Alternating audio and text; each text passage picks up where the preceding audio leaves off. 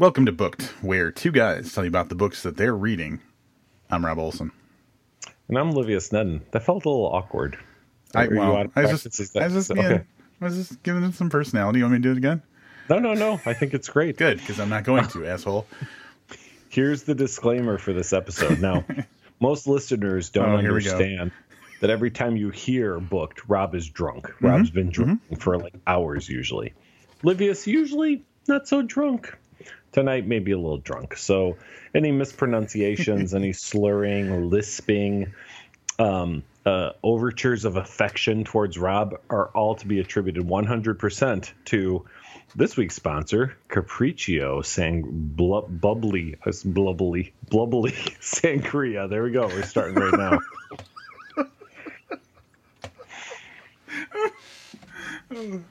Um, Capriccio. Capriccio? Hmm yeah. Now if we Bubbly get them sangria? pay us for this, yeah, that'd. Capriccio. Um, So I, I- promise to be more likable than I am on other episodes. Uh, yeah, I haven't had Capriccio Bubbly Sangria, but now I, I kind of want to. Right, it's fucking amazing. At any rate, um, can we talk about the the life hack? So first of all, we review books uh, for anybody who's their first time listening. But I want to review a life hack that I've read about online for years. Yeah. So it started with Crazy Russian Hacker is probably the first place I heard this. I just- if you haven't heard me talk about it before, Crazy Russian Hacker is uh is probably better stuff to listen to than this podcast. I guess you watch it on YouTube. But that guy's amazing. Have you ever Rob ever Crazy Russian Hacker? I've heard of Crazy Russian Hacker through you on this podcast. Okay. At any rate, uh, YouTube probably like a thousand videos from that guy. He makes his living completely from uh, examining life hacks that either other people post or coming up with his own. And I'm gonna guess he doesn't come up with any of his own. That he just takes that shit you see on Facebook and then actually tries it. So. Uh, 10 minutes before we were recording tonight, I decided I needed another 375 milliliter bottle of Capriccio inside my body. Um, so I did this life hack where you wrap a wet paper towel around typically they say a bottle of beer and you put it in the fridge or freezer and it's supposed to get like instantly cold at the eight minute mark my uh the results are i have a wet paper towel wrapped around a half bottle of wine so i don't know if it was the amount of time i had it in there or if it's the wine or if it's the fact that it's bullshit but uh, this life hack gets zero stars from me Did it tell you how long that it had to go? I didn't Like- watch like a YouTube video. I'm Yeah. trying to do this from memory. I have no idea, but I can follow up on that and get back to you. Yeah, I'm on a uh, a Life Hacker, like the website Life Hacker article from March of 2010. Just trying to get to the bottom of this. I frequently use this trick to get wine into a chilled state in a hurry. The trickiest part of the process is removing the towel, which will be frozen on. So it doesn't say. Let's see. My towel never got the frozen. I'll tell you that. Uh, yeah, there's no amount of time, so like I, I'm dubious. Dubious?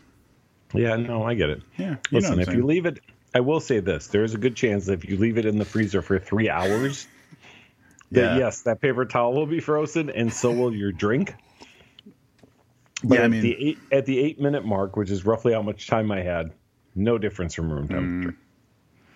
Yeah, so it, yeah, that's a tricky one. Um, I have in the past um, been drinking beer with friends quicker than I anticipated, and had to throw some like in the freezer while we were like, you know, oh, we're drinking this. This is the last cold beer we have, and then like you know, preparing more by throwing them in the freezer. And about fifteen or twenty minutes of being in the freezer has helped with uh, with no wet towel involved at all. Um, The secret there, though, is to throw it on top of, of something that's frozen if you can. Okay, You know what I mean? Not just like standing it up, but laying it. like a it little down transference. Yeah, like on you know if you have like frozen a bag of frozen vegetables, or eh, I'm I'm guessing well maybe not with beer, but if you had a uh, like an ice cube, not a tray, but you know where you have the bin of like ice cubes, right, right. like that would be a good place for it. So it's touching something that's frozen. I right, think right. helps that. Yeah. Crazy Romanian hacker. right Yeah, here. yeah, great. um, but not helpful tonight, at least.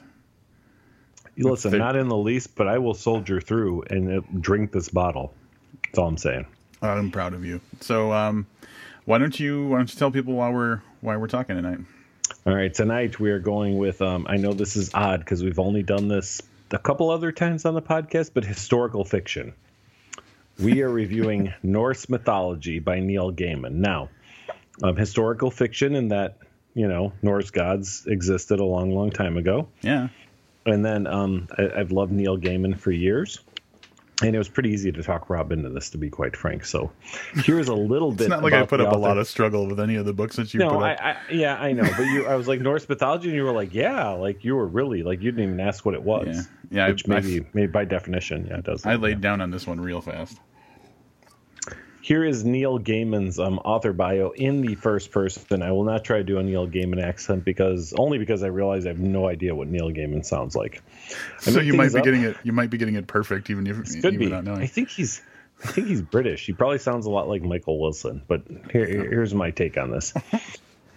I make things up and write them down, which takes us from comics like Sandman to novels like Anansi Boys and American Gods to short stories some are collected in Smoke and Mirrors, and to occasionally movies like Dave McKean's Mirror Mask or the Neverwhere TV series, or my own short film, a short film about John Bolton. First of all, I had no idea there was a Neverwhere TV series, so this is going to require some uh oh googling. Yeah, you're gonna have to watch something that's not coming out of Korea, unless for some reason the Neverwhere. TV series is coming out of Korea. yeah, no, apparently BBC. Hey. Um, but in 1996, when I don't think I knew what the BBC was. Um, wow. I actually think I tried to watch this and it was terrible. I think I actually rented this like on video. At any rate, whatever. Let's let's move on. Livius is just cutting through the fog of his memories tonight. Um, all right, so the book, like Livius said, that we're re- reviewing tonight is North Norse, not North, Norse mythology. I've only had a beer and a half, so I should be better than this. Rob, what percentage what percentage alcohol content is that beer? Rob and I had this discussion before the podcast. So normal people yeah are like drinking a Miller or a Corona, and I'm gonna assume those at like five and a half percent. Is Actually, close? probably four. Usually, like the okay. higher alcohol content, like standard lagers and stuff that you find, are like four, or I mean five and a half or so. But typically, it's like four. So, what um, is the alcohol percentage in the beer that you're drinking? So, I was drinking a Goose Island Bourbon County Stout, which was fourteen point what two did I say percent yeah. alcohol? yeah, um, I'm on my so basically second. It's like a six pack. Yeah, yeah. My I'm on my second beer, which is a Founder's Backwoods Bastard. Um, which is clocking in at 11.2%. If it's not above 10% alcohol, I don't even bother with the beer. Like there's there's like a there's like a level that I have to have to achieve. So, um, yeah. Also, but in you may want to cut this out, but I have to send you this picture because I found um, the coolest bottle of wine, and this could lead into a whole conversation. Wait, was it in your about, freezer? No, no, no, no, no. Get it cool. Um, anyway, this this no, this could tie into the to what we're talking about because I was going to talk about like um, how much cooler I feel wine labels and, and mm. names are than beer labels because they're always Ooh, like, yeah, look at that. This is a fat bastard. Is that not the coolest fucking thing you've ever seen? Would you like to describe for listeners in case this makes it in the podcast what I just sent you? So I'm going to take that as Erlo Scream, the 2013 mm-hmm. red blend, is first of all, it's a little bit of a, a shelfie because there's dust on it. Shelfies for the uninitiated are like bottles that just sit on the shelf um, because no one's buying them. So it looks a little bit like a shelfie, um, and it's a white label with um, some pretty modern looking font at the bottom that says the name and the the year and everything. And then the only other thing on this white label is like waveforms that look to me like audio waveforms, but they also kind of look like a like a heart rate kind of thing. Is there any way to plug it? There's no way to plug in a waveform and hear what it says, right? You would think that that would be a technology, like, like all the waveforms a, from what we record like taking a, a printed waveform and converting it. I think that there's a way to do that. I'd want to know if this is actually a scream or not. Yeah, it doesn't look like a scream. Based on like my almost six years of editing audio, the the tricky part is um, if I'm looking, I'm kind of reading the line from left to right as we would read like text and everything, and you see definite up and down patterns, which is more consistent with like you know like a heart rhythm when we're looking at waveforms of audio, usually there's like a like a horizontal line that um, when the audio gets higher or lower, like there's an equal amount of spike coming from the top and bottom instead of like one line going up and down. So I feel like it's more of a heartbeat, but it's supposed to look like audio waveform. I think. That was far more fucking intuitive than I expected you. I'd be like, no, this is someone saying something. Right, But you but- actually threw yeah. some like actual deep. Wow, right, Yeah. I'm impressed, Hey. Rob. Get that get that anim- analytical mind clicking away. So we'll have to um, we'll have to dig into that. Maybe um, maybe one day when we have some time, we'll see if you can actually translate a printed waveform into into sound. Or it'd be cool if you could translate a heartbeat into what the sound of the heartbeat would be. I don't know. Mine would just say, "Why am I still beating?" Yours would just be like this fucking straight line, and we just fucking knew it all along. All right, All right, so here's the You- you like synopsis. yeah. there you go. Here's the synopsis for Norse mythology. Um, in Norse mythology, Gaiman stays true to the myths in envisioning the major Norse pantheon. Odin, the highest of the high, wise, daring, and cunning. Thor, Odin's son, incredibly strong, yet not the wisest of gods. And Loki, son of a giant, blood brother to Odin, and a trickster and unsurpassable manipulator. Gaiman fashions these primeval stories into a novel. Here's the problem: it's so fucking wordy. Gaiman fashions these primeval stories into a novelistic arc that begins with the genesis of the legendary legendary nine worlds and delves into the exploits of deities, dwarves, and giants. Once, when Thor's hammer is stolen, Thor must disguise himself as a woman, difficult with his beard and huge appetite, to steal it back. More poignant is the tale in which the blood of the Kvasir, the most sa- sagacious of the gods, this is really challenging, is turned into a mead that infuses drinkers with poetry. The work culminates in Ragnarok, the twilight of the gods and rebirth of a new time and people. Through Gaiman's deft and witty prose emerges these gods with their fiercely competitive natures, their susceptibility to being duped and to duping others, and their tendency to let passion ignite their actions, making these long ago myths breathe pungent life again. Let's start right with the synopsis. Um, Yeah. I guess part of the problem is that everything, most of the things I guess I know about Thor and Loki, are from comic books. Yeah. and uh, I'm gonna I'm gonna take a, a a step out here and call this wrong, based on on the subject matter. Well, no, in the book I am, and I, I'm I've had way too much to drink to look it up.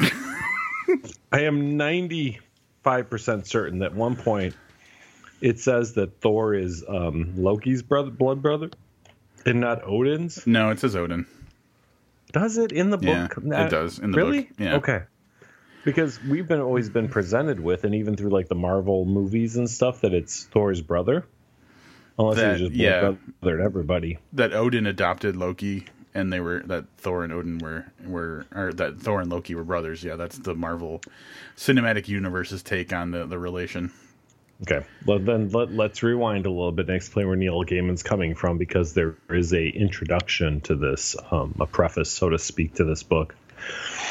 Gaiman talks about how um, part of his writing and his love for for all this, you know, came from when he was very very young, and basically that he's trying to, as true as he can, retell the stories of the Norse gods, which is kind of cool because one of two things happens: either you're handed something that was interpreted by one person that was written and you're just reading the same thing over and over and over again or you're kind of going on this uh, someone told someone that told someone that told my grandmother that told me and this is norse mythology so he's apparently done some research into the truest of the norse myths and is retelling the stories here in kind of a literary way although overall, and I, I think Rob will agree with me here, it's still kind of told like if I went and got a book on the Norse gods that was in the nonfiction section, would would read.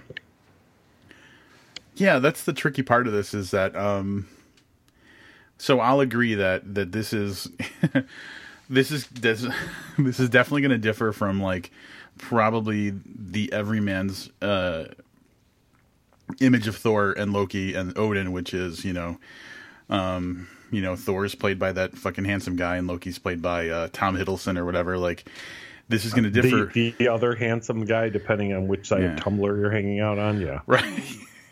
and Odin's played by, uh, was it Anthony Hopkins? God, I have no. I, I never watched any of the Thor movies. I saw well, them, them in the Avengers, but yeah. We'll we'll get deeper into Livius having not seen movies later on. Um, but yeah, this is going to definitely deviate from probably what is pop culture's interpretation of Norse um, gods, which is the Marvel Cinematic Universe approach. Um, in that this is, and when I was reading this, especially in the first probably fifteen percent of the book, it is presented in a way that I would like. My impression would be what the Bible is presented with, which is just like, in the beginning, this fucked up thing happened and it caused this, and like that's why we have streams and and mountains and stuff like that, and so in in a very traditional mythological way, which me knowing nothing about North Norse mythology at all, uh, gives me the impression that it is very faithful to the original like mythology. Um, and the neat thing about I think the neat thing about this is because Gaiman is such a popular name, and because I think it couldn't be timed better, understanding that American Gods is coming out in April, which has to do with, in to some degree, like the old gods and stuff like that. I think that like this could in some way kind of tie in with all the stuff that's coming coming around.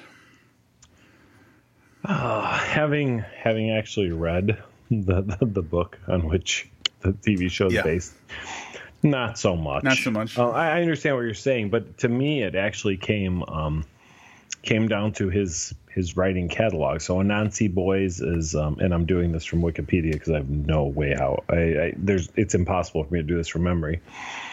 Is an incarnation of the West African trickster god Anansi. And then you have American gods, which is based on our kind of American um, gods. Uh, that's I know that's terrible, but um, you know, there's like, and, and again, there's an Indian god, and there's something else, but you, you get what I'm saying. Like it, sure. it's a little less tied into Norse, right? Than it is, yeah. Um, it is interesting though because he this is. I struggled with this as a fiction book, and I joke about how you know because you always talk about everything I learn comes yeah. from fiction books. I understand Norse mythology is fiction, but this felt like a very nonfiction book because if you go to the library and you want to read about Greek gods, guess what? All those are in the nonfiction section. Yeah. And they tell stories in a very similar way, maybe not as, as beautifully framed as Norse mythology does. Yeah. Um, but these were independent stories, although they were in a in a schematic like time flow, like beginning, like it starts with how the gods were created, so to speak, and ends with what happened to all the gods. And in the middle, you have a very timelined story to, to explain how that happened. That being said, they're all told in a very clinical way, the same way that when I was a kid, I actually read a lot of books on Greek mythology. And although Neil Gaiman has a better turn of phrase than a lot of the unknown, unnamed authors of those books did, who are just kind of recounting mythology, um, the style is still very very similar, if that makes sense. Yeah. Yeah. Um, so, I mean, realistically, and that was one of the impressions that I had of this book is that you could take it as like just fun stories, or you could take it as like a realistic representation of what Norse mythology really is. So you could use it almost as a reference, kind of like Livius is saying. Um, which is not to say that it's not entertaining. because there is a lot of shit in here that is really weird and uh, makes you realize just how messed up. I think um, uh, the retelling of, of the stories of gods is in general, but just like how weird origin stories are. Like, I, I think, and this is just maybe my very specific experience with this book, but um, in my mind, it almost it, it, it immediately gave me this feeling of like man it's so weird to see the difference between like my impression of something and the and the original story of something same thing with like how disney like the disneyfication of all of our classic you know fairy tales and stuff like that like pinocchio if you read the original pinocchio story is fucking dark he fights fucking vampires in that one right am i thinking the right thing oh no but i know what you're talking about hang on I got to go to the bookshelf for this one. Hang on. Oh man, you're killing me, Livius.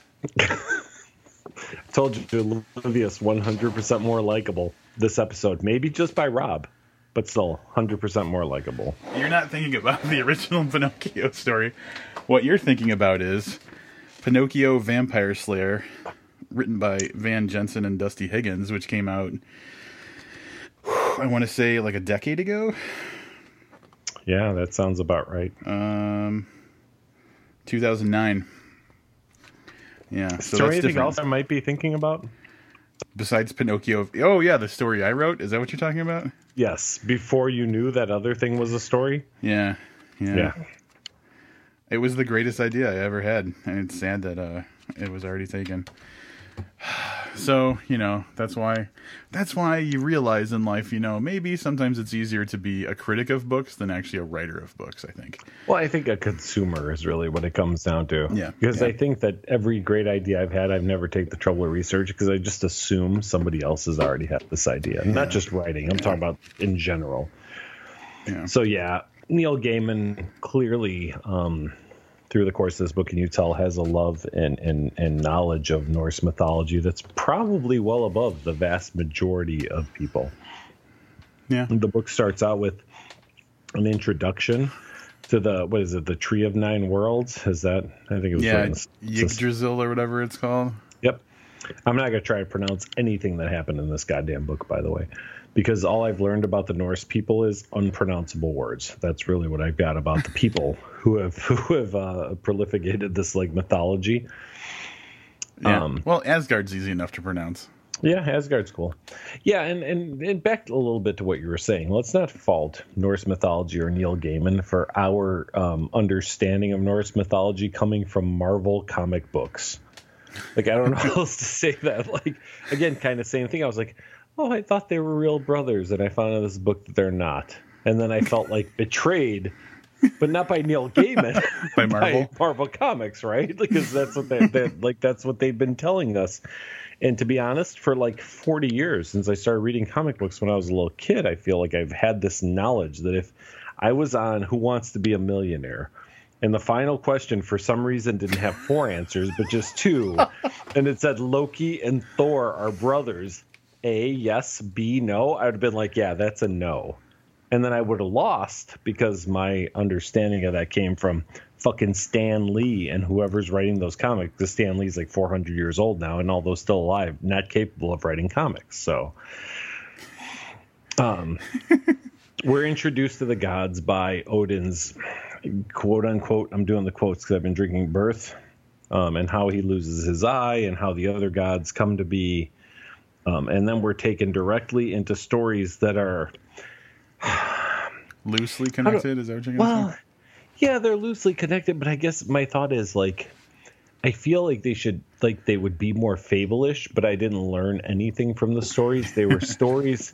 Well, the cool thing about it though is that I expected them th- the way the stories are told. I always felt like I should like Mother Goose, like I should learn the lesson. But Yeah. that there wasn't necessarily a lesson. Like I'm actually reading stories about stuff that happened, although they were very um, formulaic if that makes sense. It's like when you hear the jokes that start out with there's three types of people on a plane. And the first per and you know the first person's always going to fail whatever the test is, and the second person's always going to fail what the test is. And the third person is going to get it, but in a really racist kind of way. That's how I felt most of these stories were structured. Does that make sense? Not really, but I'm going with it. Okay, so I'm not going to tell you any jokes because all the ones I know would probably not be widely Oh, acceptable by listeners yeah. of this podcast because we have a, a, a, a, strongly structured liberal listenership. I We feel. really do. We really do. Yeah, do. so I'm not going to go with my conservative, really fucking funny jokes that you guys are all missing out on. But it, they just felt like you knew whatever was happening wasn't the right thing, and there was going to be almost like multiple attempts to get to the right thing, and like the third one was always going to be the right thing, even if that wasn't the number.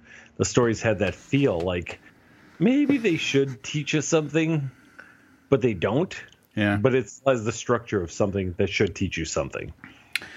Yeah. Well, yeah, that's the thing. Like, if I had to describe them, they're written in the structure of a fable because they're obviously exaggerated stories. um, of of something that happened, and they're very specific about like the they're really tied to one thing that's going on. But like Livia said, there's really no like moral or lesson tied to these stories apart from one of my first notes that I have written down about this book is that the Norse gods are a bunch of assholes. they are really self-serving and i gotta tell you it was maybe my favorite part of this because i kept expecting the moral as you put it. Yeah. And they were like no we're just gonna figure out how to make shit better for ourselves. And i was like this is very true to life.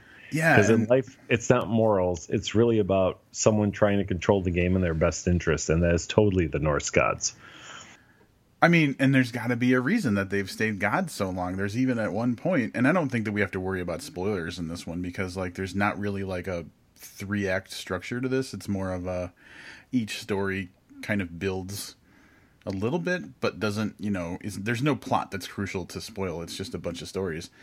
Um, to the point where there's actually literally a story um, where the like it's revealed that the reason that the gods are gods is because there's this one woman. It's called the Apples of Immortality. It's one of the chapters. This one woman, who essentially is the goddess of immortality, has these apples, and these apples bestow immortality, so they bestow youth.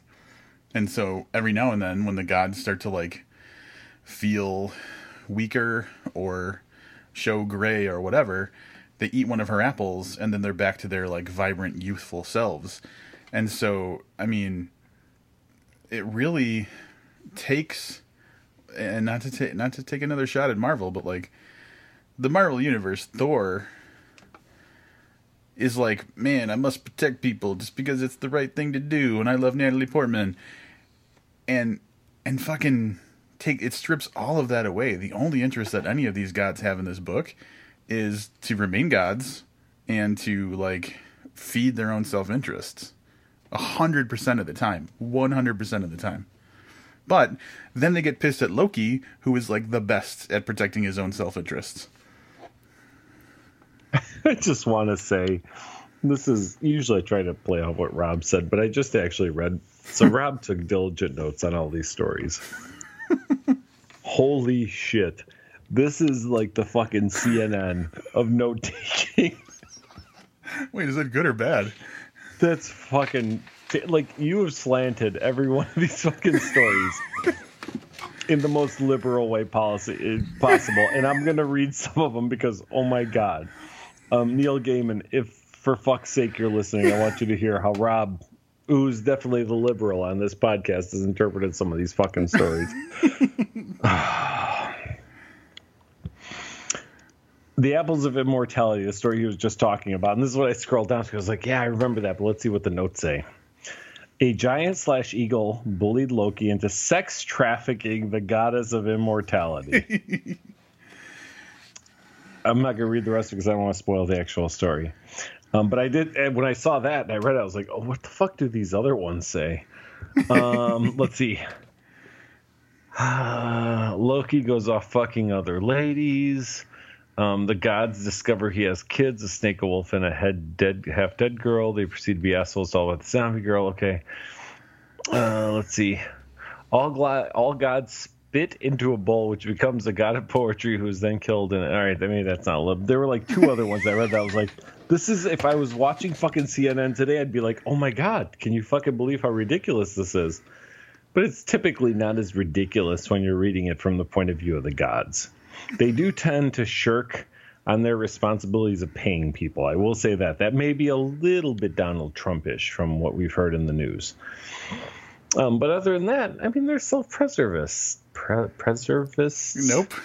Nope, self-preservationists. Yeah, that's the one I'm looking for. Which is really what we all are at heart. I mean, when it comes down to it, no matter how liberal you are, ultimately, where it comes down between you eating or your family eating and not eating, you're probably going with the family eating way. So, dude, it's never been down to that though. Let's talk about um, let's talk about the master builder. All right, the master builder is a really good example of like these guys just being dickholes to people. So this person comes along and um, he makes a deal with the gods. He offers a deal to the gods, and he says, "Hey, I know you're trying to build some sort of you know uh, protection for your place and all this shit. I'll make a wall for you, and it'll be a wall that nothing can get through and nothing can get over." Um, and it'll be so good that not even an ant can crawl through it. And, and um, if I can do this, you know, you're gonna let me marry Freya, right? Is it Freya this time? I think it's Freya still because she's It like is. the super pretty goddess. uh, Probably the She, but if you've ever seen, and we'll talk about later, the Almighty Johnsons, she's the super pretty goddess. Um, I haven't. Um, and he's like, I want to marry Freya, and I want the sun and the moon. So you're thinking, wow, that's a pretty big bill. But then Loki rolls in, and he's like, "What up?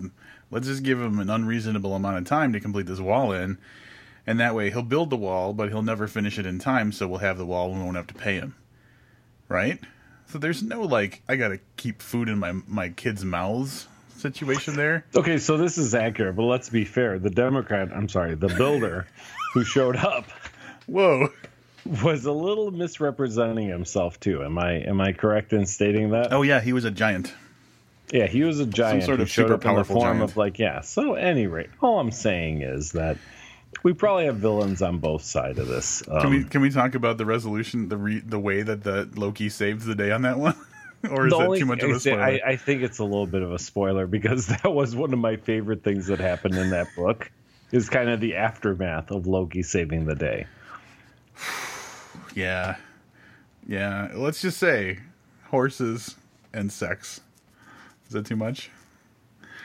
No, no. Listen, if you want to reveal your Google search results to everybody who's listening, that's not that's not a problem at all. No, that's yeah. That's my history of every every every night, horses and sex. Um, so I, I- I guess are we kind of at odds on this? I'm saying that the gods are assholes, and you're like, oh, the gods are just looking out for themselves. Listen, they're assholes, but really they're looking out and it's self preservatory. I don't know why I keep, keep trying to use this word in different. It's self preservation. That's all I'm saying. Like I see where they're right. coming from on most of these. Like I, I kind of go, eh, yeah, I get it. All right, all right. So I'm totally trying to find a picture of the Freya from the Almighty Johnsons. That's really all I'm thinking about right now. Yeah, that's cool. Um, here's what I'll say. So we are presented with um, after the kind of initial world building that happens in the first probably twenty percent of the book. We're presented with let's see, about a dozen or so stories that are casually linked to each other, and it's and it's well done because like the later stories refer back to something that happened in the earlier stories, and so it is it, it's like a selected history. So it's not like this, and then like the next week this happened, next week this happened. But over the course of like the mythology of these characters, these are some important like milestone moments that um, led to the overall like history of, of, of Norse mythology leading up to um, some of the darker stuff that happened at the end. So like the last probably three major stories are the death of Balder, the last days of Loki, and Ragnarok, the final destiny of the gods. And so basically everything in this book is leading up to Ragnarok, which is, um, what would you say is like uh, prophesized? Maybe would you say prophesized? Right. It's the one thing in the book that I got the impression wasn't actually written by, I don't know, Norse writers or, or whoever created this, right? Because he talks about it being in the future, Yeah, that it's past Yeah. our time. But um, the idea is like uh, the death of Balder, which is like, you know, probably s- 80, 75, 80% into the book, um, is all about Balder being one of the gods who is having these nightmares about how he dies. And, and there's a few different stories that talk about like elements of what happens in this final kind of Ragnarok chapter. But the idea is like there has been foretold this time called Ragnarok, where basically it's the twilight of the gods, and this is kind of the ending of of what we know, and then like dawn of. It even says it in the goddamn synopsis, like it's the ending of these gods and the introduction of like a new era or something like that, rebirth of new people. So we do get to see basically the entire. These are like the greatest. It's this is like the greatest hits of of Norse mythology from the beginning of when Odin was born to um, like the twilight of the the era of the gods. So these like dozen or so stories are like these are like definitely like the greatest hits. Oh, I would have to agree, and that's why I said it. It although it moves linearly through time and you can read it, like I, I struggled with this book because I was like, yeah, it's it's almost a novel because it moves, you know, time frame wise linearly, but it's really like kind of these snippets, these slice of life for the gods, so to speak, like stories as, as it goes through there through the the course of the the book.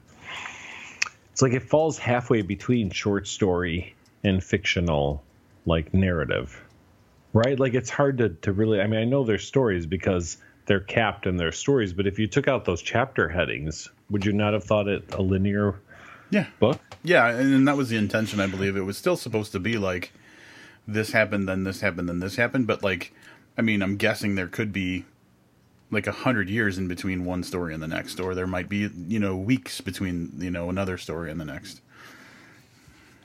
Right but that that being said it, it, it kind of i don't know I, I i struggled with the structure because even though it was written that the individual stories were written in a very encyclopedic manner Yes, yes, I agree.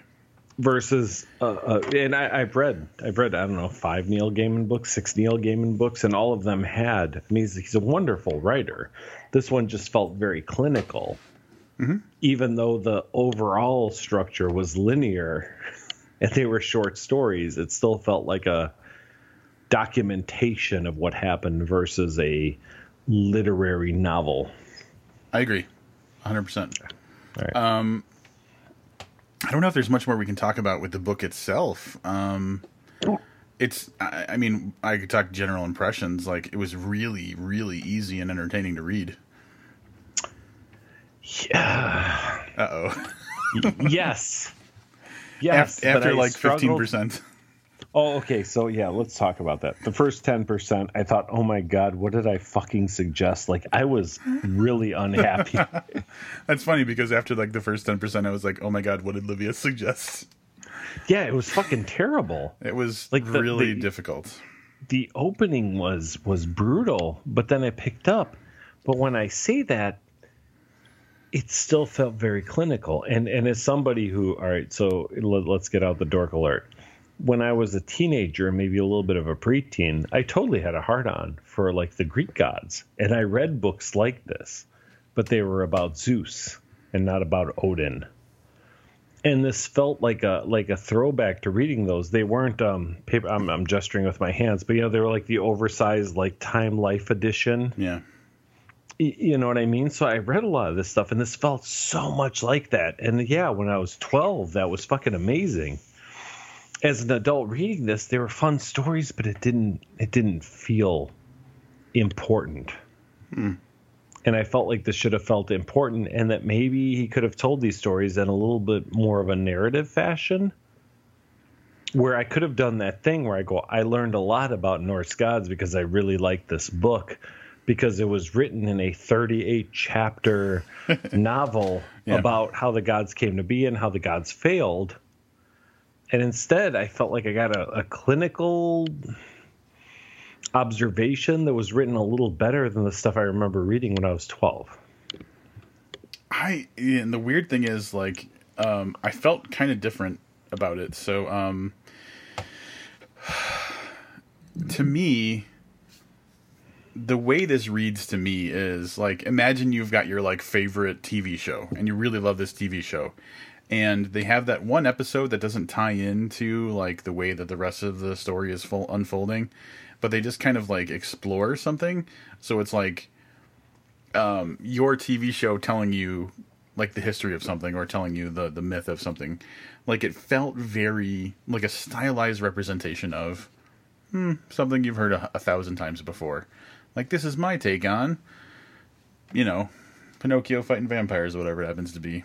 Um, so for me, it wasn't as clinical as it was like um, it was a very specific um, take on a fairy tale Is is the way that I felt like even like it was like if someone told it was like if your grandfather was reading or was telling you the story of Robin Hood. Is kind of how I felt about it. You know what I'm saying? Like yeah, maybe the maybe the, the specifics aren't exactly the way that the original story, you know, or over the years it's changed so many times or whatever. But like this is just like, oh, you know what? You hit all the major beats, but it came out in that specific person's kind of voice, and that's that's that's how my impression. So it, it's it's interesting that you said it was so clinical because, um, and maybe it's just because you have a lot more experience with Neil Gaiman that you would you would recognize the difference in his writing that I don't have the benefit of of feeling. But for me, it was just like, yeah, it was like Grandpa's telling me the story of of Robin Hood. Yeah, I um, yeah, I I don't I don't I don't know. I don't even know how to answer that. I will say that I was wrong about Freya being in the Almighty Johnsons. It's Michelle Langstone that is holy shit hot. Just in case anybody Wait, is that the name of the god or the actress? No, no, no, no. That's the actress. She plays fucking somebody. Is it important who she plays? I guess I should. She's an artist, right? I should know who she plays. She plays Joffin, S J O F N. All right, I'm looking up pictures. And Michelle. Oh wow, look at those blue eyes. Right? Like holy shit. That's yeah, that's who I was thinking of, but it wasn't Freya. Wow. Freya's like a lady who's at least my age, if not older. Hmm, she looks better. She looks way better with dark hair. I'm just gonna say that much. Right there's like the two pictures of her with light hair, and you're like, eh, go back oh, to wait. brunette. They're green eyes. I apologize. Although they're blue in one picture and green in another. That's all right. You How, notice she has eyes. That scores fucking, points with women's, as far as I, I understand. Know. Hollywood yeah. is so fake, though. Yeah. Anyway, she's pretty impressive. Um, uh, yeah, I, I, I guess regardless of what your take on the book is, it's this. If you're looking for a very narrative novel type story, this isn't the one. Um, yeah. Is it informative? Yes, because I if Neil Gaiman says I'm retelling the the stories that have been documented that people told hundreds of years ago, I buy this shit 100 percent. I buy the shit that Thor was a fat guy that ate a lot with a fucking beard versus the, the Marvel. No, but I'm not mm-hmm. trying to be funny. I'm saying that like I believe that this is what a Norse 95 year old great grandmother is telling her great grandson right now. I buy that, and for that, it's wonderful. That being said, if you're looking for a narrative um, storyline that's going to kind of engage you in this, like I was thinking about it when I finished it I don't know, a couple days ago, and I thought this is going to be nobody's favorite book.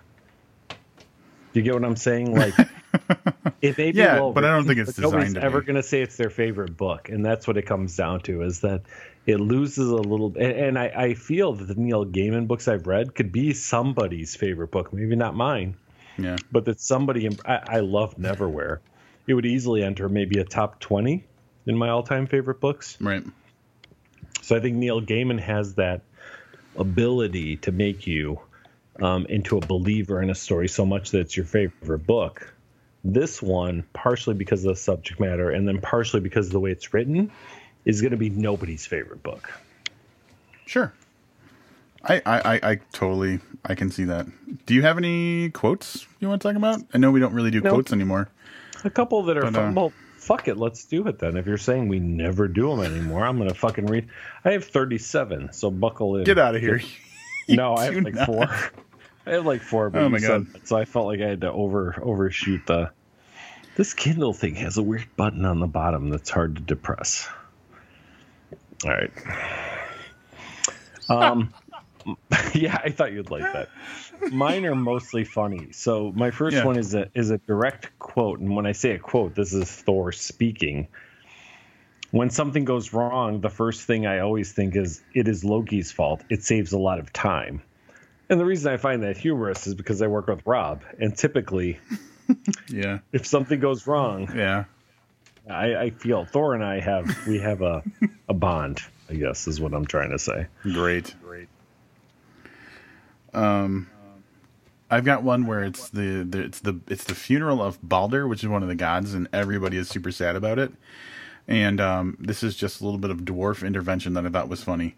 Lit, one of the dwarves, walked in front of Thor to get a better view of the pyre, and Thor kicked him irritably into the middle of the flames, which made Thor feel slightly better and made all the dwarves feel much worse. That's the kind of asshole gods that we're dealing with here. I don't understand how I didn't highlight that because when you read it, all I could think about was I, I supervise a number of people at work. oh God. And god damn it, if I don't feel connected to Thor in that exact moment. Like it doesn't matter who you sacrifice, but you should sacrifice somebody because god damn it, it will make you feel better about all the bullshit you have to deal with every fucking day. Yeah, yep, yep. Um, I'm gonna read two, and only because my my my second one that I'm reading now ties in very closely to my first one. Uh, and I don't, I loved it so much that I marked it the second time Gaiman wrote this. There were things Thor did when something went wrong. The first thing he did was ask himself if what happened was Loki's fault, which is fucking brilliant because Thor understands where shit goes wrong and always goes to the most likable um, culprit for it. Um, this next one is really uh, just a, a, quick turn of phrase. And I love Neil Gaiman's writing. So no matter what else I say about this book, I want you to understand I fucking love Neil Gaiman. And and this is why. Um, he says uh, let's see. Um, okay. He married a woman named unpronounceable name who had been happy and beautiful when Loki courted and married her but now always looked like she was expecting bad news. that is a beautiful little bit of writing by, right there. I mean, that's just stunning. And now everybody knows how it feels for me, having worked with Livius for six years. Yeah, pretty much. Yeah. Had to get a little dig back at you on that. That's one. a no, no. You're cool. Yeah, I understand. um, this quote that I have is just for my own personal amusement more than anything else, and it goes to show you that like your your personal life always kind of informs what you're reading because I read this way different than it was intended for the book. this is toward the end in the Ragnarok chapter where it's kind of foretelling the downfall of the gods and everything. Twilight will come to the world, and the places where humans live will fall into ruins, flaming briefly, then crashing down and crumbling into ash and devastation. And of course, the first thing I thought of was the Stephenie Meyer books. Not Sarah Meyer, which I was. I wasn't going to say it. I said the wrong name before says, we were preparing. Yeah. He says, "Oh yeah, that quote about Sarah Meyer." I'm thinking, what the? So I'm ready. Like, apparently should know Sarah Myers. I should Google this. And he starts reading it. And I'm like, do you mean Stephenie, Stephenie Meyer? Meyer? Yeah, because so, that would make more sense, right? Yeah, Livia saved my ass on that one, but I couldn't let myself. I couldn't. I couldn't let the listeners not know that I, I fucked up. That could be integrity. That could be What's the word when you like to get hurt? Masochism? Yeah, masochism. Yep. That's yep. it. Yeah. you ready to do some wrap ups? I'm happy to start these wrap ups. Um, please wrap it up. A Neil Gaiman book is um, always a reason for me to get excited, and and I will forever. I, so I've read American Gods. I, I'll take that back a step. I read Good Omens first. So for anybody who hasn't read it, it's coming out as a series on Netflix, probably. Um, beautiful. He co-wrote that with Terry Pratchett. It's wonderful. I read Neverwhere, which still sticks in my mind every time I see a manhole cover or think about a sewer system. So, a beautiful book, easily top 20 all-time books for me. Um, almost like a modern Wizard of Oz ish feel. So um, that being said, anytime a Neil Gaiman book pops up, like my my antennae on top of my head start um, twitching, and, and I'm excited to read it.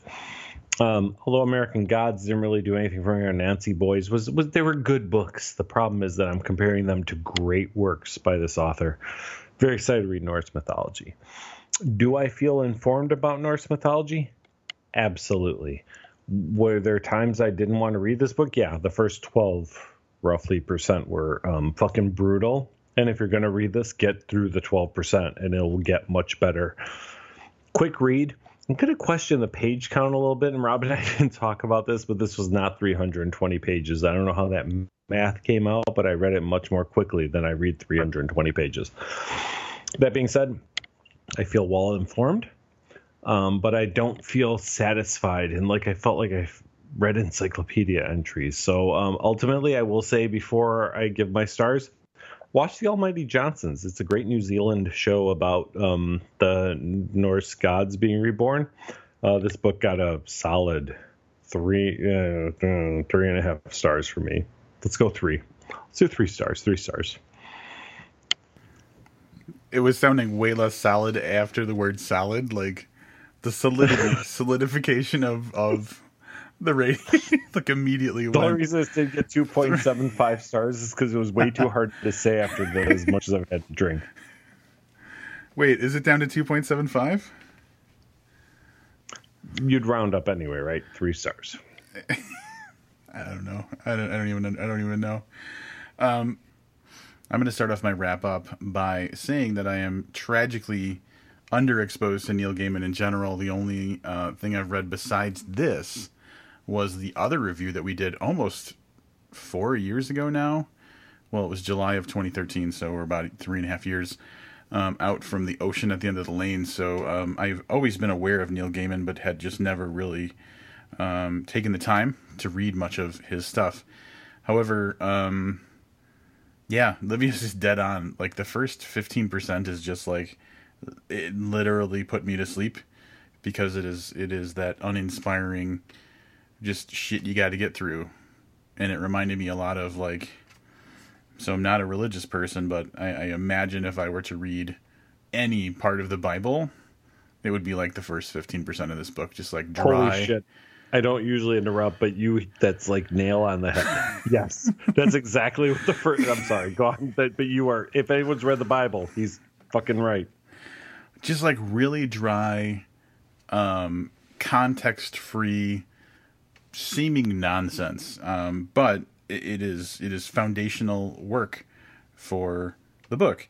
Was it necessary? No, but I think in the form of the book, you couldn't just kind of jump into the middle with a book called Norse mythology. So I feel like that first 10 or 15% was necessary, but really terrible.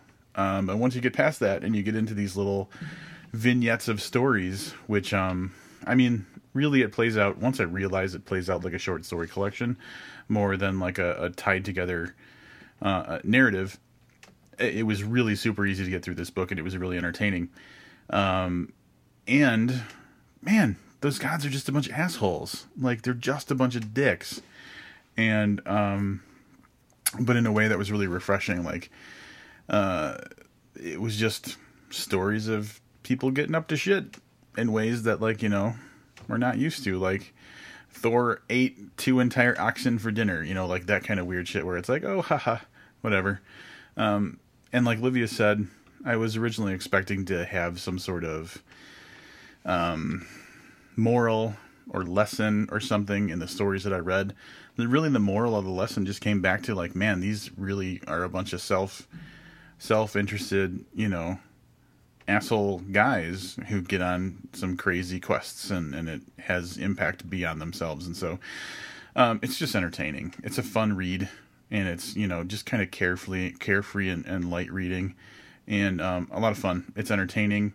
At one point, one eagle is pooping on another eagle. I don't want to go into details, but just like weird, fun stuff happens, and it has to do with the gods of Norse mythology. So, if that seems like anything that you'd be interested in reading, this is a really fun and easy read. So I enjoyed it. I'm going to go a little beyond Livius's incomprehensible um, rating, which I think ended up at three stars for him. I'm going to go. Th- I'm going to go. I think I'm going three and a half stars on this. All right. I have multiple thoughts, which really, because I'm drunk, is only a turn to one. Oh, so I, I don't know how far this is going to go. So, first of all, I'd like to say that the Greek gods would kick the shit out of the oh, Norse gods, here we go. right? Here no, no, but I'm saying, right? You, are you familiar at all with Greek mythology? Yeah. Oh, I'm aware. Um, I feel like the right, Greeks they were fuck up the Norse gods. Well, it's my all right. So you'll tell me if I'm off on this. My impression of the Greek gods was that they're way much more into suffering and fucking each other, whereas like the Norse gods are kind of like the party gods. No, that's that's pretty accurate, I would say. But still, in a fight, remember, Remember who would win? The Zeus all powerful. Odin has one fucking eye and has to depend on Loki to like tell him shit, right? Yeah, but he gave up that eye for wisdom. Whatever. He's a fucking moron. Any rate, so that was my first thought. My second thought is this. In the nearly six years we've been doing this podcast, I have never preemptively given anything stars. Is that correct? I have never once said, this thing is coming out and I'm going to review it right now. This week, Neil Gaiman has announced a sequel to Neverwhere more than Oh, 20 no. years after its original publication date. So that means two things for the podcast. One, throwback episode, fucking Neverwhere. It's going to happen. It's going to happen soon. Second of all, a review of The Seven Sisters, which I am preemptively giving five fucking stars to because Neverwhere is fucking brilliant. And I can't imagine that the sequel is not equally. Let me ask you, Rob, if I said, hey, there's a sequel coming out to The Contortionist Handbook, and you have to rate it right now, what would you rate it? Oh, five stars easily. See, that's where I'm going with this. The Seven Sisters, which was announced earlier this week, is motherfucking brilliant already. It doesn't need Just because it was else. decided to be happening. It is based in the same world, which is uh, how do I explain this to you? It's the London Underground. Underground. You're thinking, oh, like the fucking subway. Yeah, mm, kinda. Except it's an underground of a world of kind of magical people. You'll find out when we read Neverwhere because we're gonna Yeah, yeah. fucking review Neverwhere, right? Yeah. Um. Underwear and everywhere, whatever you want to read. Yeah, listen, we'll un- Read we'll people's review underwear? Yeah, listen, if you want to submit photos of your underwear, bookpodcast uh, at gmail.com. Oh, yeah, I know. That was a bad idea. Now I'm committed. We're going to do it, right? oh no. And then Neverwear, which is maybe if you never wear underwear, same thing. Um, or the Neil Gaiman book. So um, I'm looking forward to The Seven Sisters. I don't think he's three chapters in, so I highly doubt that's a 2017 review. I'm thinking 2018, but sometime later this year we'll be desperate and we won't want to review something that's messaged to us on Facebook because that happens. and I'll be like, how about fucking Neverwhere? And Rob will be like, yeah, that's cool. Um, so For the record, I think that the sending us a message on Facebook to get us to review something has worked exactly one time in the near six years of our podcast. Rob, here's what it comes down to. So let's let's review the process. If you send us something through the website, the, the review rate is Rob percentage wise, I think zero. Zero percent through the website. Zero Yes. percent right. So now we're Facebook saying if you messages. Facebook is zero percent. No, there was leaves- one. There was one book that we did review that way. Oh, that guy. So- that guy's not happy. What's like That 180? What's one Right? one 180th of the time or something like that? on one hold on i've got some paper here one divided by 180 i'm a mathematical fucking genius Zero Uh, zero five it's- five five percent Oh my god! Did you really do that on a piece of paper? It's like five tenths of a percent, right? fucking math it's five one hundredths of a percent thank you it's That's- five one thousandths of a percent sorry i'm drunk Five. So, I guess the point is, just don't. it ain't gonna happen Just don't Now, email is Yeah. probably closer to like five percent So like I, I would imagine yes, probably five percent. And if you sent us so like if you really want us to read and and and review your book, the best possible thing you could pretty do much got to be rob hart is that right, right really be Rob Hart, that's a hundred percent success rate. Um or like there are elements that will make it easier for us to choose yes, which is A, write a book that sounds interesting. B, send like There's a that. like a mobi copy of it. And C and there's that sending a picture of like yourself in your underwear if you're a woman doesn't hurt doesn't hurt at Mm, all yeah. so I will say this: there is like a seventy-five percent chance somebody else sent a book through the email, and not a book so much. No, no, no. Hold on. Let me let me share this. all right all right Someone sent a direct link where they paid for an Amazon copy that was sent to my e- email. yeah Les Edgerton, there is a like seventy-five percent chance that if I have time, I'm going to read the book that you sent me. Because Oh, not only did you not send a free copy, you actually paid for a copy of a book that said, "Listen, I don't even want you to review this because it's X amount of years old. I just thought you guys might like this." Now, the me inside me, the Livius inside me, who's inside me? The fucking devil, whatever. things. Milo. I can't pronounce his last name. What the Oh, fuck is God, his last let's name? not The go into Milo that guy. Yiannopoulos? God damn it. All right. Inside me says, let me fucking read this because this is someone who said, I think you might like this. You don't have to review it. I don't even care if you review it. And I think to myself, maybe this speaks to me. And I'm going to review The Death of Tarpons. I'm sorry, I'm going to read The Death of Tarpons just on my own personal level. So if you want to do that, that's cool too. Basically, what we're saying is, guys, guys, guys, what it comes down to is that Livius will spend like two fucking hours late on a fucking Monday night going, holy shit, what the fuck are we going to review next week? Scrolling through Amazon and Reddit forums that I subscribe to and whatever, looking for something that fits our podcast. Not even that we're going to like. I didn't like Norse mythology from a standpoint of when I say like, like I'm not going to recommend it to fucking people unless they're like, hey, you know any good books on Norse mythology? Yeah, let me give you this one. Three stars. Yeah, exactly. Because I liked it. It was three stars. The books I walk around talking to people, people are like, I read books. I'm like, did, did you ever read any Craig Clevenger? Did you ever read any Josh Deitch? These are the books that I, I go out there and actively promote. What it comes down to is this we'll find our own books. Um, who's the people who keeps. ma- Did you get a weird fucking book in the mail? yeah, I did. uh, Harper. Uh, no. Um, Thank you. uh, Harper Collins, yeah. Harper Collins sent me. Uh, Harper Collins, I know Yeah. you're not listening. But holy shit, you couldn't be any wronger. it was some chick wrote a book, right? Yes, a chick wrote a book. It was sci-fi, right?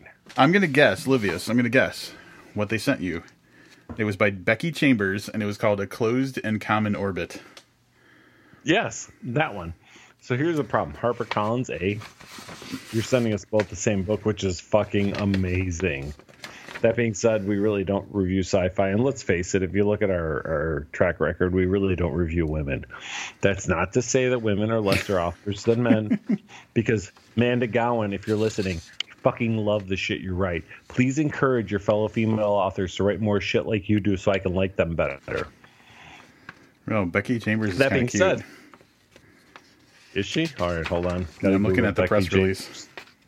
I'm looking at a math equation of one divided by 180.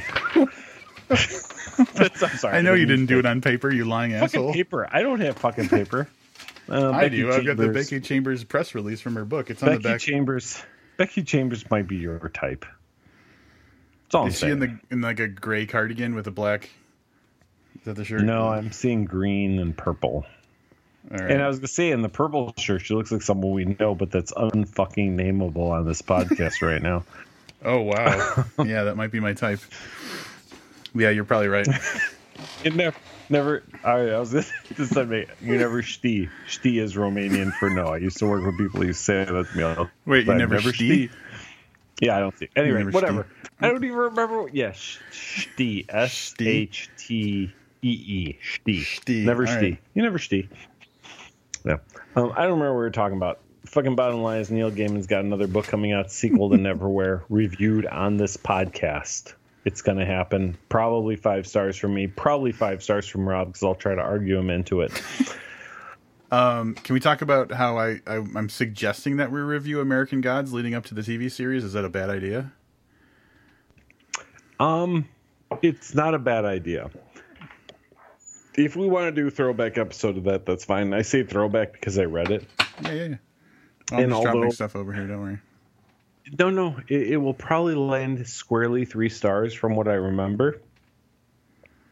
I wasn't, ex- like, I wasn't really. You didn't fall in love with it. Like, yeah, I didn't fall in love with it. That's all right. That being said, I'm okay with reading it again. Well, you're gonna are you Um, gonna watch the a TV, show? series coming up. Oh fuck yeah, I'm going to. Fucking- Maybe it's a better TV show than it is a book. Ian McShane playing Odin. Come on. Yeah, Ian McShane is pretty amazing. He doesn't play Odin though, right? Does he? Yeah, his character is called American Gods. his character is called really- Wednesday, and Wednesday is the day True. named after Odin. It's been whatever the the Forever. um, well, yeah, whatever the publication date that was. That's when I read it. Did you just say publication date? Okay, what that thing where they Yeah, put yeah. out the books? What's Yeah, that called? publication. I feel like you one. said publication, like I may have said that. Listeners like will be you put able an extra fucking- R. All I know is this: Starz had Spartacus. Rob, did you ever watch Spartacus? I did not watch Spartacus, although um, I, I feel like someone important uh, worked on Spartacus. Yeah, all the people who worked on Spartacus because it's one of my top three favorite shows of all time. Let me give you what a standard episode Wait. of Spartacus looked like. Uh, I'm not wait, was it when is I a mini a TV series? Wait, Yeah, four seasons. was it an? Oh, okay, so it wasn't a mini series. So I want to make sure I'm looking at the right thing. Yeah, five years ago, roughly. Yeah. Um, uh, Xena is in it. She has a name in real life. Lucy Lawless. that one Ooh, is yeah. in it. Yeah, topless. BT Dubs. She's got a body on her. Yeah. Well, she's a little older in this in these. Don't care. Anyway, all I'm saying is this: this is the structure of the typical episode of Spartacus. After you get past like episode three, where they've set everything up, there is some type of fight scene where multiple people are beheaded, which is followed immediately by an orgy scene, which is immediately followed by somebody else being decapitated. And it's all done in that style of 300, where it's the slow blood splatter across the camera, uh, which is also your TV screen. but right. the storyline is good. It's historical fiction in that Spartacus was a real person, um, but some of like the side friendships and stuff are made up for theatrics. Sure, Um, sure. Spartacus was fucking brilliant. I don't even remember why are we talking about Spartacus? Starz. Because if American Gods is on Starz, I will give it a shot because Starz is fucking brilliant. Yeah, That's that's that's, where American Gods is going to be. Yeah, that's going to be for sure. So um, maybe I'll talk Livius because I haven't read American Gods, and there's a little bit of shame in that. That um, maybe I'll talk Livius into doing an episode of that before, before or during the TV series. Maybe. Yep. I'm Uh, fucking, I'm it's down. got um, oh god, why am I drawing a blank right now? Bryan Fuller is Yeah, is- Hannibal, the Hannibal guy. yeah is the showrunner himself, but yeah. for yeah for American Gods, and um, Ian McShane. It's got just a bunch of cool people in it, so I'm excited about it. Like I'm just dying for some good television right now. Really, Taboo is the only thing that I'm grasping onto, and that's a good story, but it's just not super exciting. Um, All right, we've talked enough Neil Gaiman. Tell me about Taboo because I watched half of one episode and I was unimpressed. Um, so uh, it's weird because it's really kind of a slow boil, but um, the idea is Tom Hardy plays um, the son of a guy who dies, and the guy who died owned kind of a shipping um, like company who had through certain dealings acquired a very important piece of land. And now this is in the time of the East India Trading Company, where um, the it's during it's at the at the end of the Revolutionary War. So essentially, like they're they're coming to the point where the United States is becoming its own country, you know, post Revolutionary War, and so the East India Trading Company and and England in general has an interest in dis- in, in helping to determine where the borders of the United States are drawn because that will influence their ability to profit off of shipping and, and stuff like that. And so um, the Tom Hardy character is the guy who inherits this little shipping shipping company who happens to own this very important part of land that the East India Trading Company is trying to get, but also England is trying to get, um, because that will help determine the borders of America and Canada. And depending on how those borders are, are laid, you know, people will profit differently. So that's kind of the the catalyst of the story.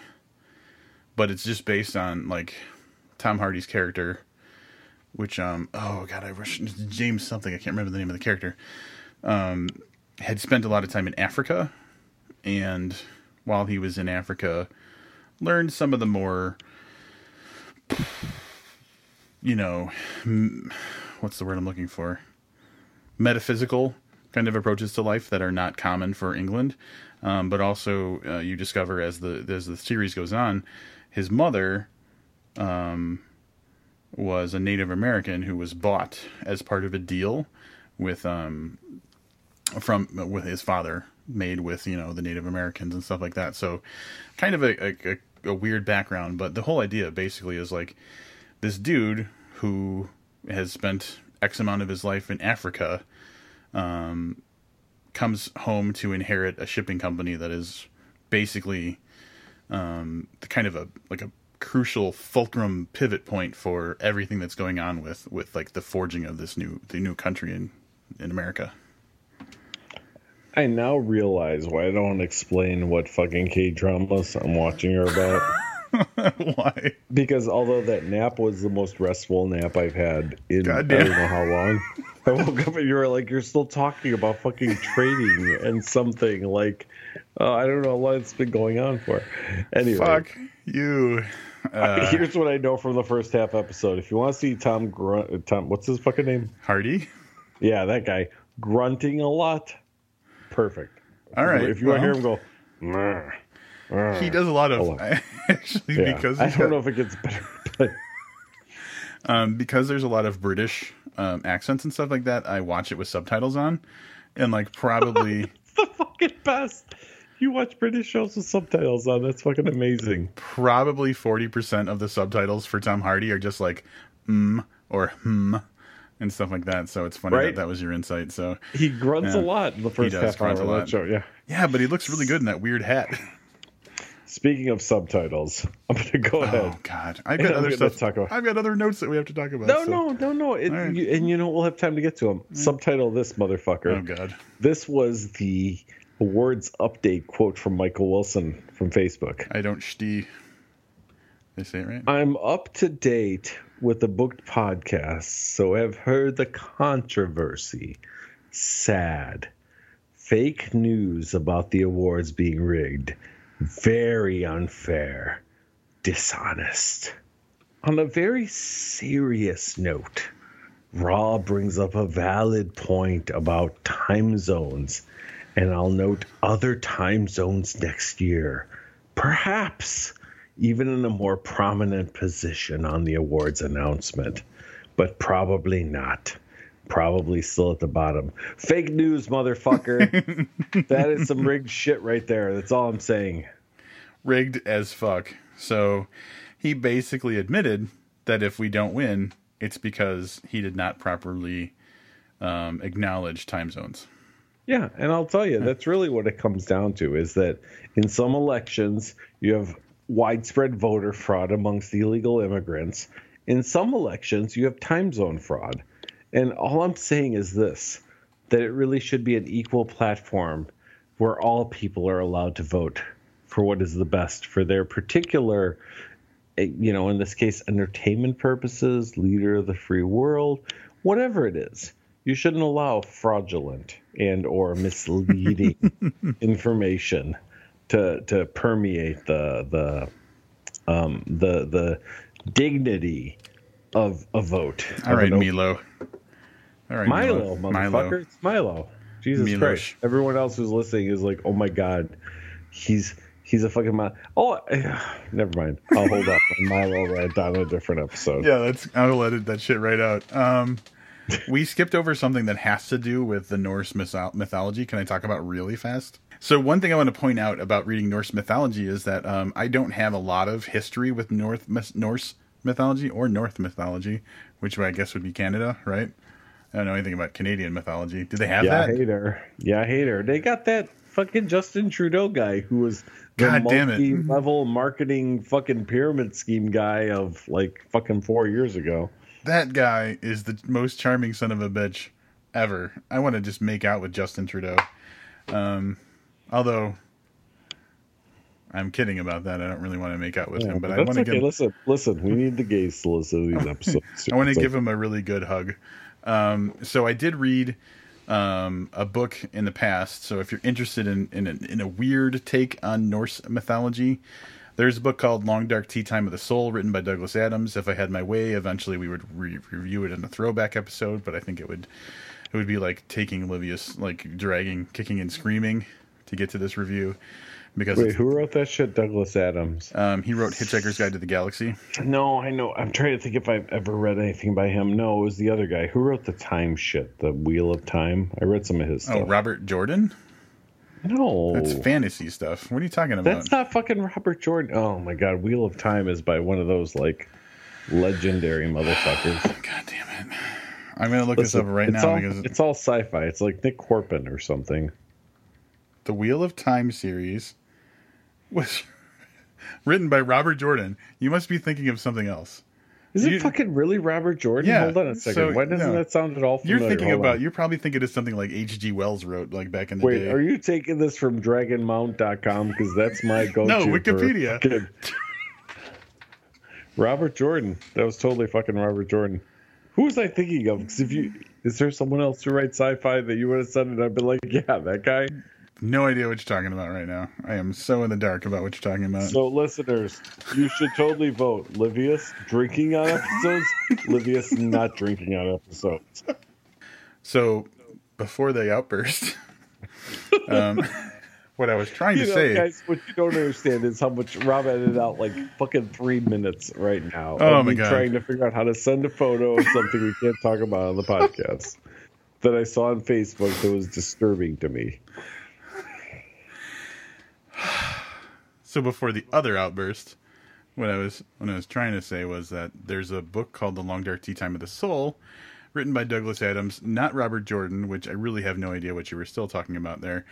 Um, and the and the here's the reason I bring the book up. Um, if anybody hasn't read it, it follows the protagonist, who's uh, is a detective named Dirk Dirk Gently, and um, in this particular book, the main story is built around the idea that these Norse gods exist in modern time. And Odin kind of set this really weird thing into play because he got tired of being a forgotten god who was losing um, followers and losing people like believing in him.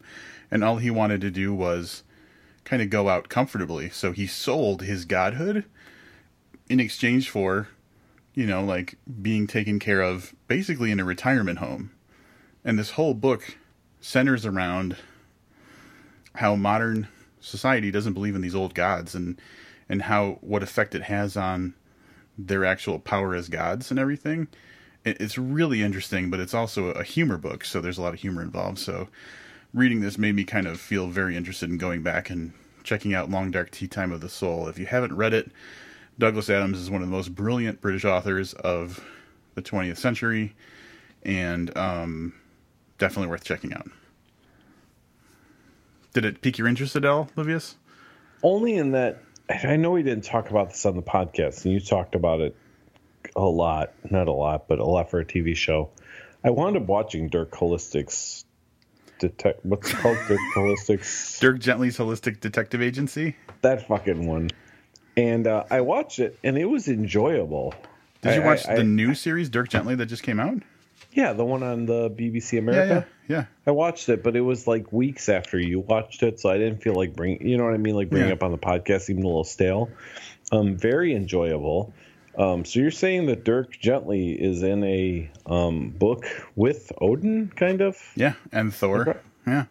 Interesting. Very interesting, Yeah. actually. I don't know if I'll go read the book, but I'm sure that's probably season two on BBC America because my understanding is Dirk Gently's Holistic Detective Agency did very well, partially because it starred what's his name, that real popular guy who played fucking Harry oh, Potter. yeah. Um, no, that's not the guy who played Harry Potter. Oh, the other real popular guy looks Yeah, like yeah. the guy who played Harry Potter. It's not Daniel Radcliffe. It's um, what's his name? Um, that guy. yeah, yeah, yeah. The guy looks like Daniel Radcliffe. Just call him he what played he is. Fucking uh. Frodo or whatever, right? right. Same. That's not. Wait, Frodo's They're- not. No. Frodo's not in. Okay, never mind. Hang on. Now I have to go to IMDb and figure out that guy's name. He was in that fucking Dead Guy movie recently. But the guy who farted a lot, I couldn't even watch that based on the fact that the by a guy who farted a lot. right? Is that that's what you're talking Uh, about? hang on. Just hang on. Yes, you are exactly right. In in a really weird way. So Elijah This is why we don't do this is why we don't do movie reviews because I talk about the Yeah, guy that anyway. farted a lot. Elijah Wood, um, was um the sidekick to Dirk, Dirk Gently in the series, and yes, he was in And- that movie. Um, the what's it called? Why? Come on, filmography. Filmog really not IMDb at filmography. No, no, that's on IMDb. Is that the liberal IMDb? Oh, no? God damn it! just making sure. Why is he not listed in this movie? I don't know. Can I ask you a question? You know what I'm talking about? Yeah. yeah. The side guy, but really because it's named Dirk Holistic or Dirk Gently Holistic. It's a mouthful. um, he is the main character in that show, right? Like he's the protagonist that we follow. He is, yes. So Elijah Wood's character is the perspective that we follow. However, the the show Dirk the the show is titled after um, Dirk Gently, which is, is is kind of like the the supporting supporting actor. Yeah. Got it. Um, at any rate, I will be pushing for that to be a um, a throwback review that we do at some point. Um, I might try to convince. Ooh, this reminds me, we have two people who have the power through Patreon to um, give us books to review Whoa. once a year. Two? Yeah, Misty and Jesse. Misty is really? Oh yeah, yeah. Oh, Misty and I are going to become fast fucking friends because Jesse apparently is uncorruptible. These guys just send us garbage from fucking Sweden or whatever the fuck it was. Uh, What was that Scotland. last one? That Yeah, one. Scotland. Yeah. Um, but- Jesse's reviews. Uh, Jesse already has his book for this year selected. Although um, the, all the talk about Neil Gaiman has got Misty interested in suggesting that we go back and review. Uh, oh no, I'm sorry. Um, there's talk about the author that we're reviewing next. I got a little ahead of myself, so when we talk about our next book, I'm going to go ahead and say that Misty is talking about having us re- review another book written by that author. yeah, Misty's about to get herself on the same list as Jesse. Uh oh. All right, let's move on. Uh, God damn it. more to follow on that in another episode, I think. Um, let's see. So I, I know I, I derailed us, which then Rob re-railed us. Basically, what it comes down to is that Michael Wilson, in my excellent, does that, did anybody else feel that Michael Wilson was on this fucking podcast when I was doing Yeah. this? Act? Did you feel okay? I did. I did. Um, apparently, soon. This should not be a surprise to listeners over the last three or four years that soon would be the answer to. Michael's probably like, God, these guys are talking about it. Oh, I have to count more votes. And then he goes back in the email and fucking does some weird sorting through fucking Gmail or whatever to count votes. Michael, I'm telling you, Survey Monkey. Holy shit, it's fucking, it's amazing. I don't know if you guys get it in the UK, but it's what you want. He did at one That point on Facebook acknowledge the fact that he's aware of Survey Monkey. Okay. I didn't read that deep because my, my Facebook involvement has been rather limited over the last few weeks. That being said, Michael, it's cool, dude. It's one of two things. Either we win or it's rigged. It's all on you on how that goes down in American media because fucking we could we could be the Fox network or we could be the CNN network. Look that up because there's definitely two different sides to either one of those. So we can win, then we could be Fox. Foxes are sexy. Rob's sexy. Have you ever seen Rob? Rob's kind of a fox. Um, or uh, we could yeah. be CNN, which is a bunch of fucking lesbians and and some guys who think lesbians are the coolest shit ever. Oh. And we could talk about how, how this didn't go the right way. So Oh god. Here we go. that's where I've got. Hold on a second. I have to finish my second bottle of Capriccio Sangria. Um, Hey. bubbly sangria. While while Livius Yes. is taking a sip on that, I'm going to talk a little bit about a message that the booked account received on Facebook recently. Oh god, he's chugging it. Um, Frank Curtis, who is apparently a listener of the podcast, recently messaged us to ask us if we are covering the Familiar Volume Four, um, which will be releasing, I believe. If it isn't out now, it will be before the end of It's February. Is it out now? I think it came out on Valentine's Day. So, um, because of our unique approach to series in general, um, we've never really gotten past. I think Rob Hart holds the record for us reviewing three books in a row in a series. It's just difficult for people to listen to an episode, and if they hadn't, oop, Siri wants to get involved because I'm talking. Uh, my phone's going to be making a noise in a second here because I said series. There it is. Did you hear that? Um, Yeah. It's difficult to, I think, retain the the audience's attention when we review book after book after book of the same series. So um, we will not be. Uh, we we reviewed volumes one and two. We chose not to do volume three um, and we will not be doing four either. But it's just Yeah. because like it's so complicated to maintain reviews of an ongoing series. And Frank, BT Dubs, um, not reviewing three would make it really difficult to give a review for four. Oh, I thought you were talking about Anne Frank. I was like, where is this coming from? no, Anne Frank's the blind girl, right? That was hiding from the Nazis. was she blind? I thought she was just being hidden, hidden from Nazis. Wait, which one was blind I think you, and deaf? you're thinking of Helen Keller. I guess I'm guessing the way you said that that's not the same person.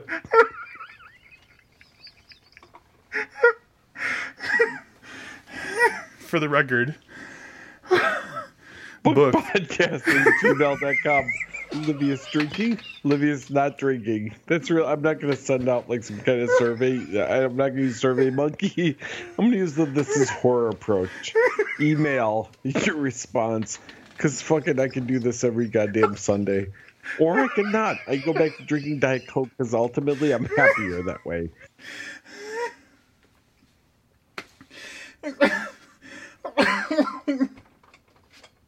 this is so Frank hard. Curtis. Frank Curtis. We didn't read three. I've been thinking about reading three in my off time. So we can't four because fuck, we wouldn't know what's going on. But I understand there's cat killing people. Instagram is any indicator of what episode or volume four looks like.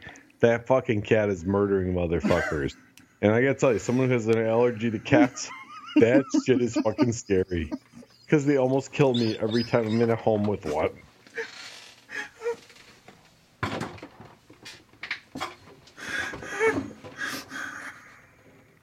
I think Rob just threw all of his equipment on the ground. I may have to finish this episode out on my own.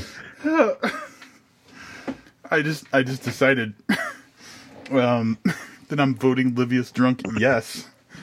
Uh, when I email bookedpodcast at gmail.com. For the record, as a podcast, we understand the difference between Helen Keller and Anne Frank. When he says it's a podcast, he means he knows. I did I did know. I did. Um, didn't know that you were allergic to cats. I am horribly. So here's a list of animals I know I'm allergic to. I just missed my pinky when I was trying to wave them off. So if you could picture that, that looks pretty dumb.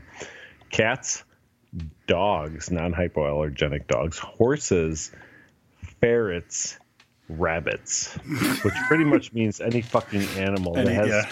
hairy types. And I'm now making the sign for hairy type stuff, which is really. Do you remember? This will only mean anything to Chicago people. You remember Bozo, the clown? Fuck, I do. You remember Wizzo? Yeah.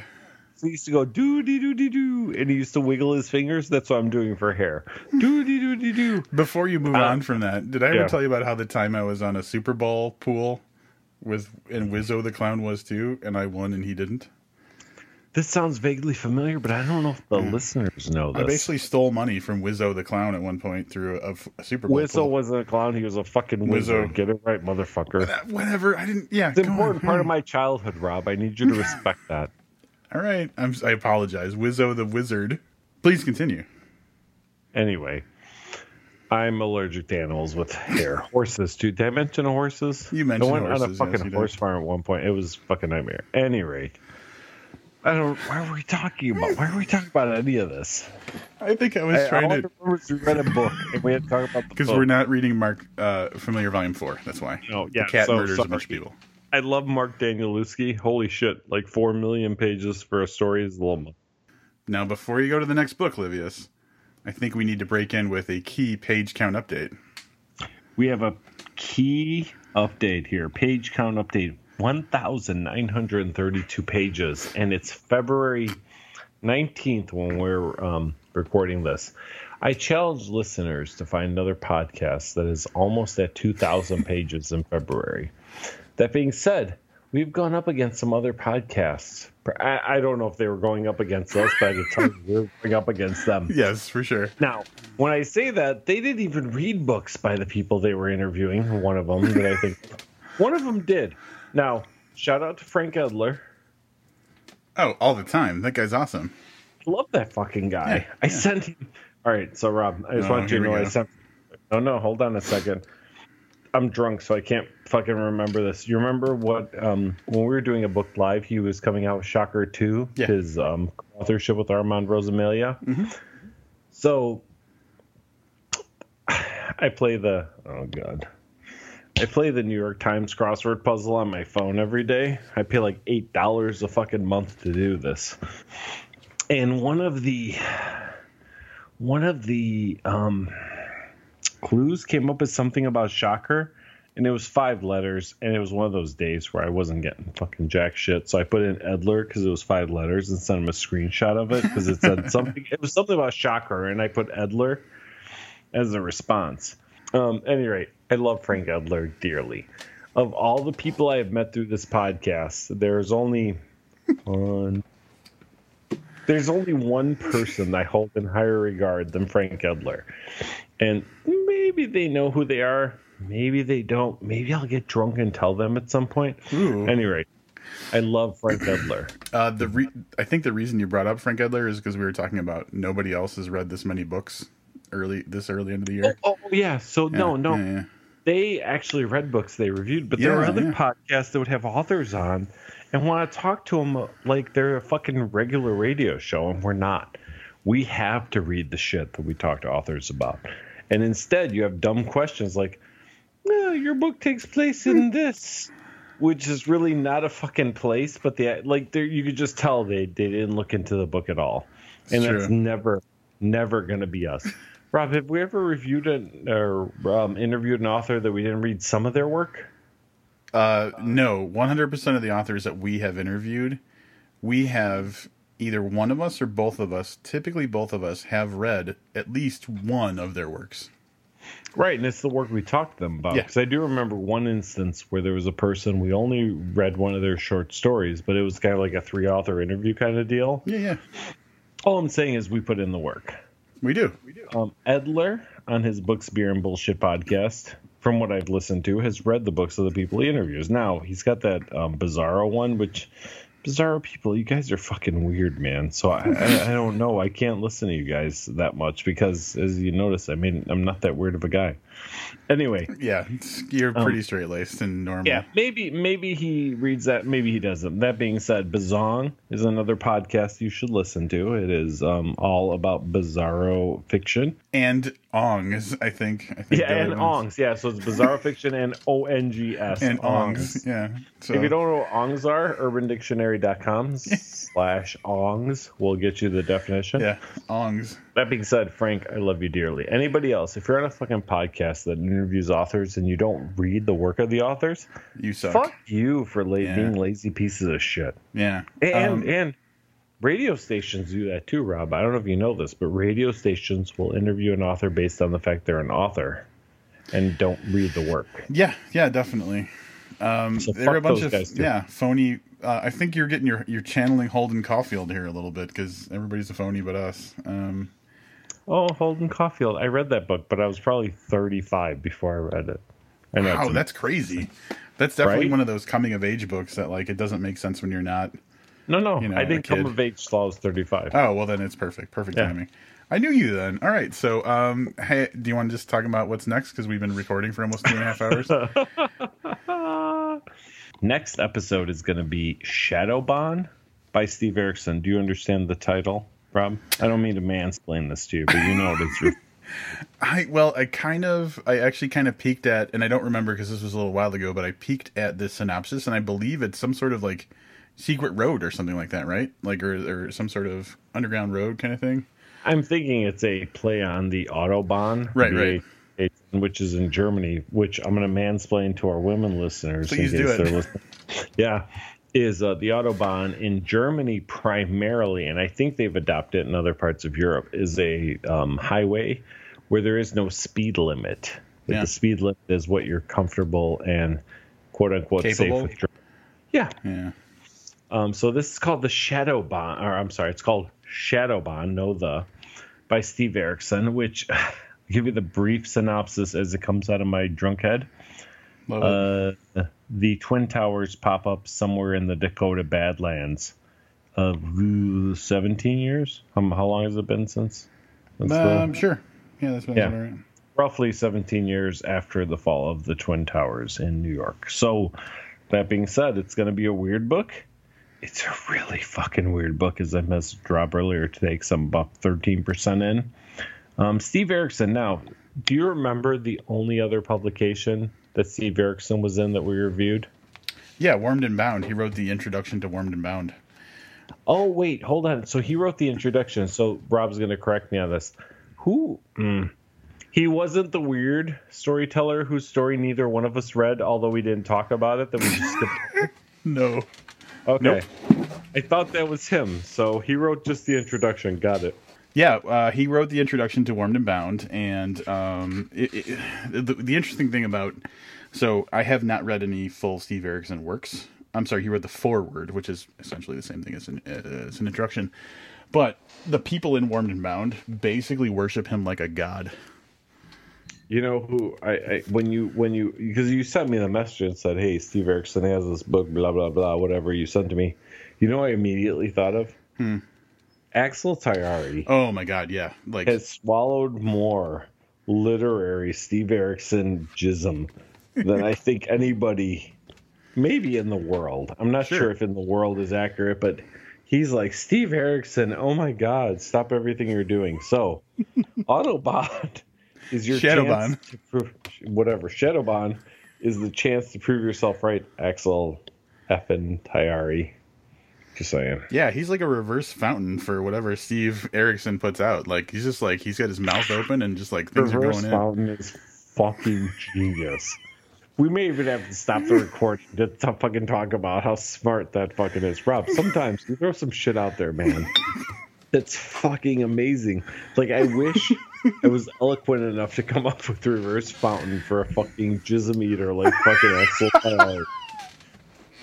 That's fucking amazing. Axel, remember, you could be my stepson in case you're listening to this.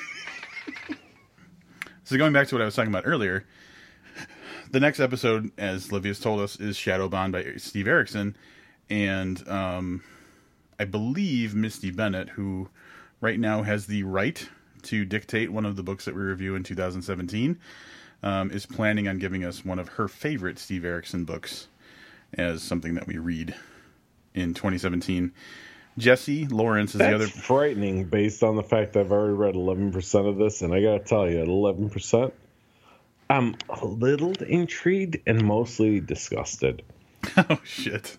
Hey, that probably means something really interesting is going to happen. But um, in, in conversations with Misty, um, it sounds like she's got her eyes set, her sights set on on making us read some more Steve Erickson. Thankfully, Jesse has already got a book chosen, so we might not get the triple Erickson. We might not be the reverse fountain that Axel Tyre is in 2017. Um, but yeah, there should be more Erickson in our future in 2017.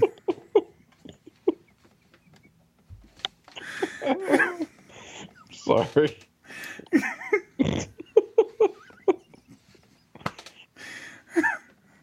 so, what that means is some Steve Erickson next week, and who the fuck knows based on based on how congenial I can be to the two people that contribute up to Patreon that want to make us read more fucking Steve Erickson because fuck them. Sorry, Misty and Jesse. Um, basically, what it comes down to is a lot of late night messages, me telling them how much I like them, and they should fucking offer things like the novelization of the Royals TV show for us to review. Is that even a thing?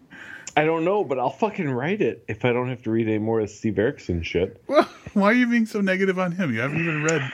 Eleven fucking Rob. Just go. Eleven percent alright. of the way, and you're gonna be like, "Oh God, this is fucking terrible."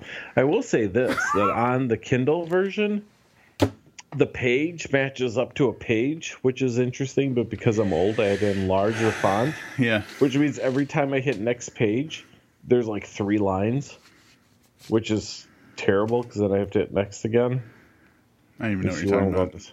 No, that's all right. Listeners who use digital media will understand. Um, that's it. That's what's next episode. One far more fucking sober Livius because I'm swearing off drinking forever Everybody- right now. Email bookedpodcast at gmail.com with one of two responses Drunk Livius, yes. Drunk Livius, no. We will tabulate the results and force Livius to drink more on the next episode if it was a yes, or steal his booze if it was a no. Until then, I fucking love every one of you guys. You too, Frank Curtis. And I'm Rob Olson. Keep reading.